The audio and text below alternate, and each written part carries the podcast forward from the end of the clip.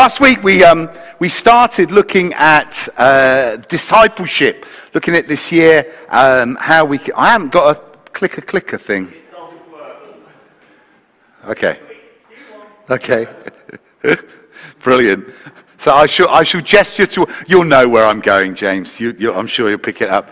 Um, starting a discipleship uh, journey. And um, with our life groups, we're going to be looking very quickly overview of Matthew's gospel and, and just picking out some significant uh, episodes in the uh, associating of the disciples with Jesus. Then we can pick up some ideas and outlines and guidance on how we could be better disciples. And um, I just wanted to sort of lead in a little bit today because this is a sort of a. Uh, last week we, we, we spoke about the resistance or people struggling to come into discipleship. I don't know if you remember um, the second slide here, just lists up the uh, points from last week's message. One of the things I spoke about last week was the fact that um, people sometimes struggle with discipleship because they struggle with Jesus and they haven't quite uh, got in their minds that uh, Jesus is, and these are the things that I, I, sort of pulled out of his character, that he is the one who has authority, he's ruling and he's reigning. So, as a disciple, we come under his headship. His passion and his desire is to seek and to save the lost. His desire, his heart, is to go out for those who don't know him and haven't got a relationship with their heavenly Father. So, saving is a priority. We also picked up on the fact that uh, Jesus' desire is that we would not uh, be servants, but recognize that he calls us to be his friend. I have a friend called Jesus. And every person who gives their life to God then comes into that uh, friendship relationship. It's no longer are you servants, you are my friends. That's what we picked up on last week. And he's persistent, he perseveres, he continues to chase. His desire is that all should be saved. So that persistence is a characteristic trait. And when we uh, come into a, a, a, relationship with God and we start our discipleship journey, we've got to recognize that, that He is even more passionate about us getting to know Him than we are. And just to, I don't know what it's like for you, but do you know what? If you get around somebody who's passionate about something, you get sort of stirred up, don't you? I'm not a football fan. I don't, I don't really get into football at all. But I certainly know that if I'm around people who are excited about football, I'll watch it and I'll get involved in some way, shape, or form. And that passion of his perseverance and, and his desire for people should rub off onto us. We also picked up on the fact that Jesus isn't just sitting around now twiddling his thumbs, he's in heaven. No, he's interceding. And his intercession is that we would know day by day that he is empowering us to live out a life for his honor and for his glory. Then we just picked up on those last couple of things there and stated that Jesus uh, reminds us that he is coming back. We haven't got all the time in the world. He is going to come back and meet with us and take us to be with Him where He is. And then that overshadowing of uh, His character, the fact that He is so tender and loving and gentle. You know, He's not pursuing you with a big stick, He invites you with open arms. I, I, that's what I love about our Jesus. So that's where we started last week. And therefore, what I want to do is just pick up a little bit more about what does it mean then if, if we get those things in our mind and we can remember those things and allow those to permeate into our lives of who Jesus is and we allow him to sit there on the throne in our lives, then what does it mean to therefore be a disciple? And this verse here comes out for me from uh, Matthew chapter 4, verse 19. I like the ESV, the English Standard Version. Um, I've put the NIV. Many people read the New International Version, but the English Standard says it. I, I, I like the way it says it. It's, Jesus says to them, Follow me, and I will make you fishers of men. So, discipleship begins with following followership, I suppose, is the more uh, accurate way of defining what discipleship's about. It's about following. And who are we following? We're following Jesus. That's what we're called to do. We're called to be followers of Jesus. This next slide just picks up on the fact that there's a head understanding. I'm going to talk about this morning three, three points. So I'm going to talk about the head, I'm going to talk about the heart, and I'm going to talk about hands. It's great that they're all three H's, which is quite cool. So let's start with the head. The head is about knowing. Knowing who Jesus is. And that sort of reflects upon where we were at last week. It's knowing who he is and then allowing him to be the head over our own lives. I was going to write these words up for you on, um, on the uh, screen, but um, it just takes up so much room.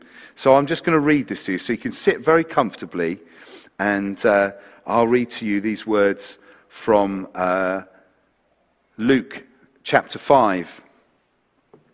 One day, as Jesus was standing by the lake of Gennesaret, the people were crowding around him and listening to the word of God he saw at the water's edge two boats that were left there by the fishermen who were washing their nets.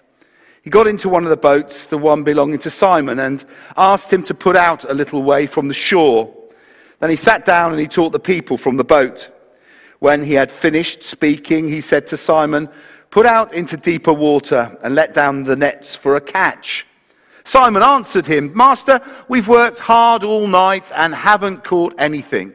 But because you say so, I will let down the nets. When they had done so, they caught such a large number of fish that their nets began to break. So they signaled their partners in another boat to come and help them. And they came and filled both boats so full that they began to sink. When Simon Peter saw this, he fell at Jesus' knees and said, Go away from me, Lord. I am a sinful man. For he and his companions were astonished at the catch of fish that they had taken, and, so, and so were James and John, the sons of Zebedee, Simon's partners. And Jesus said to Simon, Don't be afraid. From now on, you will fish for people. So they pulled their boat up onto the shore, left everything, and followed him one of the things that I just recognize when I read those words is that there is an encounter with Jesus at the seashore, right there on the shore, that transforms these men's lives. They're fishermen. They have fished all night. They've caught nothing. They're cleaning their nets. Jesus comes along. He gives some instructions. They follow the instructions. And it's Simon Peter who is absolutely astonished at what happens. And he recognizes that Jesus isn't just a good teacher, there's something about him that is worthy of his attention. So he knows him, and now he gets the opportunity to really start to know him. Jesus' call to him and to the other brothers is come and follow me. Come and follow me. As I said, don't go ahead of me. Don't drag behind me. I don't know how many people I've come to know over 27 years in Christian ministry who seem to have themselves running ahead of Jesus or find themselves dragging behind or have their own agendas that they're trying to work out. The call is very, very simple for a disciple is to follow Jesus. I'll just put it in its absolute basic terms. We're, we're meant to be doing exactly what he does. So when you walk in to any situation, you are Jesus because you're following him. I love what it says in John 12 26. It says, Whoever serves me must follow me. And where I am, my servant will also be. My Father will honor the one who serves me. The one, whoever serves me follows me. And I think one of the things we have to check ourselves on on a regular basis is, am I following Jesus? I'm not just getting into a rut. I'm not just doing the things that I've always done. Uh, am I following him? Is he telling me something fresh? Is there something new that I need to respond to today? You see, the key thing about being a disciple of Jesus is that we are following one who is alive. So, therefore, he may be tweaking us and turning us and directing us. As we spend time, as we talked about with the Hoover, as we spend time in the Word of God, as we spend time in prayer, as we spend time with brothers and sisters in Christ, we might find that he's molding and shaping and directing us. Let's not just do what we've always done. Let's be sensitive to hear him right here, right now. Am I hearing you, Lord? I want to follow you, therefore, I want to be attentive to you. This morning, I took Bruce out for a walk, and uh, we go over the park. Now, I go with Bruce in a certain, the, the farthest end of the park. And what happens is it's woodland, a little bit of woodland, and we walk out of the woodland, then it opens up. And one of the things that Bruce does, um, and I didn't teach him this because there's no way that I can run as fast as him, but as soon as we get to this open bit, he starts to run. And he runs and he runs past the children's play park, past and right through the main part of the open park, past the Beggarwood Cafe, beyond that, and then he does a loop around at the top end by the, uh, the Holly Blue pub. Now, at this point in time, I can just see, just about see him in the distance, just about see him in the distance. And then what happens is he starts to come back around. I think it's the sheepdog in him. He's, I, I don't know what he's trying to herd up, but he leaves me behind and then he heads off. But as he gets right over in the distance, all I have to do is call his name. And he comes flying around and flying back to me. It's, it's brilliant to watch. I, I, I love it. I, I get quite excited when I go across there. But the thing about it is, he knows my voice. He's, he was 10 months old yesterday we were going to have a little party, but uh, we're going to wait for his big birthday on the 8th of March. We may celebrate. You may celebrate with me. We may do something here. I want you to look forward to it. It just happens to be Carol's birthday as well. Yeah. And that's going to be the trouble, isn't it? The trauma of, of emphasizing Bruce being one or Carol being. Well, I won't go into the age situation the thing about it is that Bruce knows who the head is, who's in charge. And when I call him, he, he comes back. Uh, I make a point of not calling him too often because that makes, gives him the opportunity to disobey me. So once or twice on a walk, I'll call him and then he comes back. And that's the key thing for us as disciples is that we are attentive to his voice. We can go off, but we're aware of the tweaks that he wants to bring and he draws us back to follow him. So we know him, and he's the head. The, thing, the second thing that I want to pull out is, is the heart image as well about being a disciple. It's uh, when we step into a relationship with Jesus, the key thing about it is that he loves you just the way you are. Just, just, to, just need to know that. He absolutely is devoted to you and passionately loves you. But his love for you is so intense that he does not want to leave you the way that you are. He desires to change us. And in changing us, he's helping us to become more like himself. That's what he does. We just spoke very briefly last week, and we'll unpack it later on. Uh, maybe the, text for the year is that John 20, 22, when the, Jesus says, you know, I breathe the Holy Spirit upon you. As we come into a relationship with God, He breathes Himself into us and onto us. And the whole focus of that is that there would be transformation. This is what it says in John 15. It says, I am the true vine, and my Father is the gardener. He cuts off every branch in me that bears no fruit, while every branch that does not bear fruit, he prunes so that it will be even more fruitful. The transformation that he wants is that we would be fruit bearers, that we would bear fruit, that we wouldn't be just the way that we are, that we would be fruitful in our lives. So then you have this uh, image, don't you, of what is fruit. And it says in the book of Galatians, chapter 5, the fruit of the Spirit is love, joy, peace, patience, kindness, goodness, faithfulness, gentleness, and self control. So here's the question How do I grow those fruit in my life? How have you grown? This now, this isn't, it's, it's one of those questions where I'm asking the question and I would like an answer. So it's not rhetorical. Rhetorical means you don't get an answer, is that right? Okay, so if rhetorical means you don't get an answer, this is not a rhetorical question. Right? How do I see these fruit growing in my life? There's nine fruit just nine that we can start with. So, how do you get them to grow? Anybody got any idea? Here we go. Who? Feed them. So, how would we feed? What, what, what, are you talking about when you say we need to feed to get these fruit? So, spend time in the Word of God. Okay? So, spend time in the Word of God. Okay, that's a good, good place to start. Let's start with God's Word. Okay? I need more love in my life, more joy in my life, more peace. I've struggled with patience. Um, kindness is eluding me. Goodness is a distant memory. Faithfulness, I struggle. Gentleness, yeah, that's well out the window. Self control, totally forget that. Right, I need to improve. I need to grow those fruit. Because if we go back to that verse that, uh, from John 15, it states there that uh, the Father is going to cut off this sounds quite uh, painful, doesn't it? He's cutting stuff off. So if there's going to be stuff cut off, how can I grow these fruit? Say again?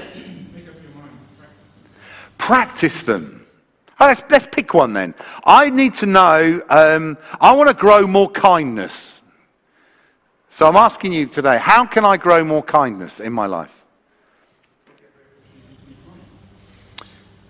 Say that one again. Take every opportunity to be kind. Okay. Is that what everybody else would do? Am I, am I just thinking that this is only me who struggles with this? Pray. Pray? Okay. We could pray. Anything else?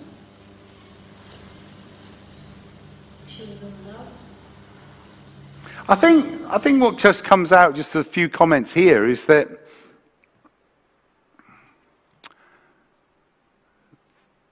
the definitive way to grow the fruit is to start to walk out in those fruit. Is that right? So, to be more loving, I want to be more loving in my life. Therefore, I've got to say, in my prayer time that we've been talked about. I say, Lord, would you help me to be more loving in every situation that I find myself in? Well, let's not go too wide. Because sometimes we can go, okay, Lord, uh, you know, you're saying I must be loving to everyone, and I'm struggling at the moment with the person in front of me in the queue that's got 14 items in the 10 items or less basket, and I'm struggling to love them. So let's, let's, let's keep it short at the moment Let's think about a situation where there is a need for a bit more love. And we pray and we ask God to fill us with His Holy Spirit and to help us to love in that situation. Is there a situation that at this moment in time you are struggling to love through? And if that is in your life at this moment in time, then this is the counsel from the body of Christ here this morning. Ask God to give you the love that you need in that situation. And I suppose, in one sense, it's all the time recognizing His love for us took Him to the cross. So, whatever love I need in the situation that I'm dealing with, all I've got to do is look through the cross. And if He loved me that much, I can love into this situation. Does that sound all right? Okay. Let's be a bit practical. It's trying to be a bit practical. Because we've got all these other fruit. That's love, joy. Joy. There's some people that, um, I mean, I, I, can read in the scriptures that Jesus was anointed with the oil of joy. That there was joy radiating over him. And yet, there are Christians that I, I've often thought to myself, they have deep joy. And it is very, very deep because you don't get to see it. It's so deep. Deep joy should be a joy that is rooted in our relationship with God to a point that it overflows. Well, I'm not joyful, Lord. Would you give me the joy that I need? And an opportunity to express that joy around. Not that I'm going to be a pain and annoying to people. Think, oh, here comes Dave again. He's always full of beans, isn't he? But may joy. The joy of the Lord is our strength. That's what we're told in Scripture. So, fruit. So, there's this very clear call that we're called to follow me. What's Jesus doing? He's saying, Follow me. And then what are you going to do when we start following you? He says, I will make you. He's going to change us, transform us, and he's going to see us bearing fruit and I can grow fruit. The fruit of the Spirit is something that I can grasp hold of. And if you take hold of those fruit from Galatians chapter 5, and when you've got areas that are tricky, ask for His help. This next slide here is I just, just pick up on the fact that that's the one before actually. Um, the idea is that what you know in your head moves to your heart. And when it's in your heart, it starts to manifest in your daily life. You see, the key is that we are to follow him, he'll transform us. And then this last thing, which is the hand, is the fact that we would have the same mission passion that Jesus has. I love the fact that, uh, as I was writing this out, uh, that Jesus' people are people, people. Jesus' people are people, people. That's what we're called to be. We're called to be people, people. We're called to care about people. And the greatest concern that we are uh, given is to recognize that there is a uh, two lane road. And then there comes this fork. And there's a fork. And at this fork, there is an opportunity to make a decision. And the decision is that I will follow God, have a relationship with Jesus, recognize my sinfulness, recognize the price that He's paid for me upon the cross to reconcile me with God.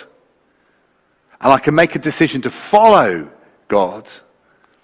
Or I can turn the other way, and Scripture says, we'll find ourselves lost in our sins. This is what it says in uh, John chapter 8. Once more, Jesus said to them, I'm going away, and you will look for me, and you will die in your sin. He says it pretty clear, doesn't he? You're going to die in your sin.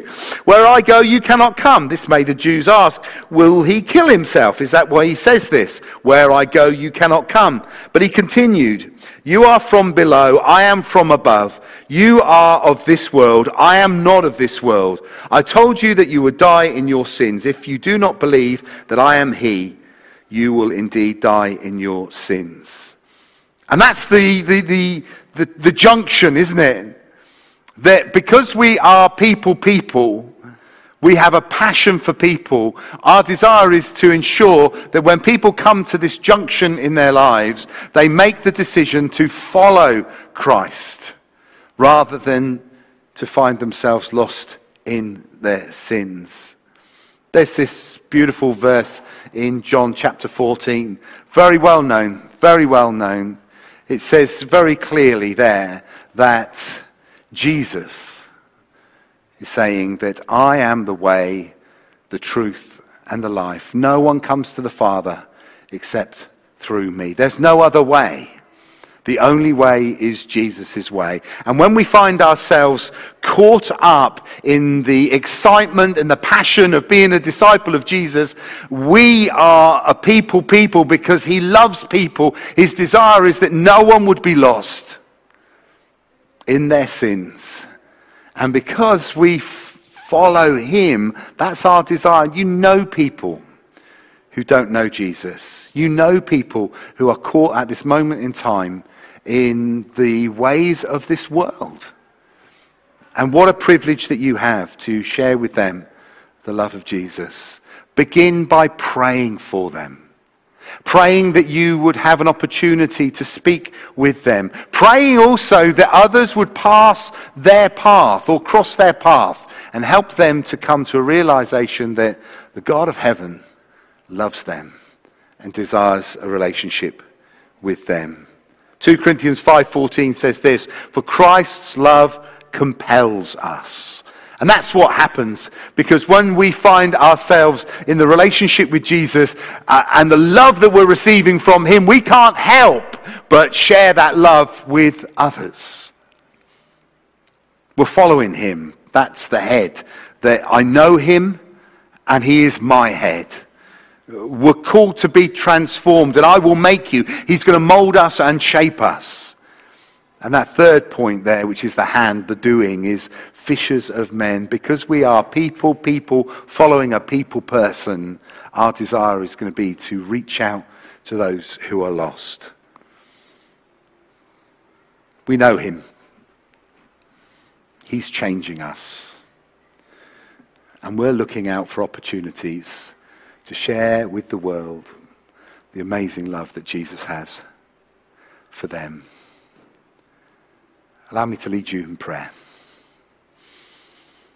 This morning, Lord, we confess that we don't know you as you know us. We confess that we have not spent time in your presence. We've not sought your face. Our prayer time has been fickle. Our Bible reading has been hit and miss. Would you forgive us, Lord? Help us to get to know you. May 2022 be a year when we find ourselves fully immersed in what it means to be a disciple of yours. Lord, we want to know you and grow in our relationship with you. And as we grow, Lord, we pray that we will bear fruit. And those fruit that we spoke about in the book of Galatians, Lord, would you give us opportunity to grow in those character traits? That we would be a people who are recognized because those fruit grow abundantly upon us. And even here this morning, Lord, we can think of situations that need a bit more love bit more peace, a bit more patience, a bit more kindness, some faithfulness, some goodness, some self control, all of those things, Lord. And as we press into you, as we draw near to you, would you help us, Lord, to see those fruit grow? And would you just give us, Lord, a passion for people. We remember in our own lives, Lord, those who are involved in bringing us into a relationship with you. Help us, Lord, to be a catalyst for others, that others too may walk with you and know what it is to have Jesus as Lord of their lives. The one who is so compassionate, so loving, so gentle, so kind. We commit ourselves on our discipleship journey to you. In the mighty name of Jesus. Amen.